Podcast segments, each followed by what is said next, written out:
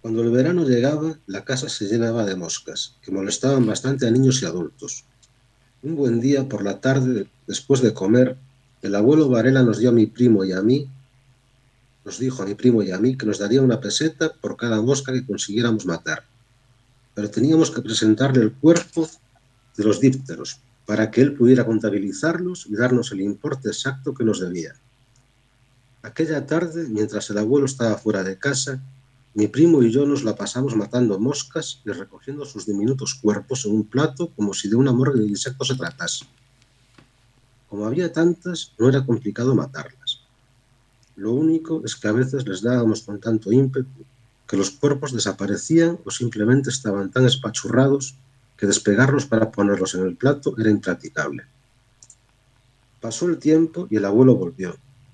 Ya bien pasada la tarde, Fuimos corriendo y nos colocamos junto a él con nuestro plato lleno de moscas, para que las contase y saber de cuánto dinero seríamos los afortunados poseedores.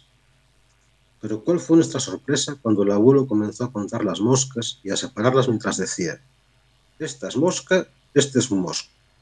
De tal forma que al final más de la mitad de todos aquellos insectos eran moscos, los cuales no estaban incluidos en el trato de la peseta. Mi primo y yo nos miramos. Claramente habíamos sido engañados por la astucia de nuestro abuelo, pero él nos pagó algo, aunque no recuerdo cuánto.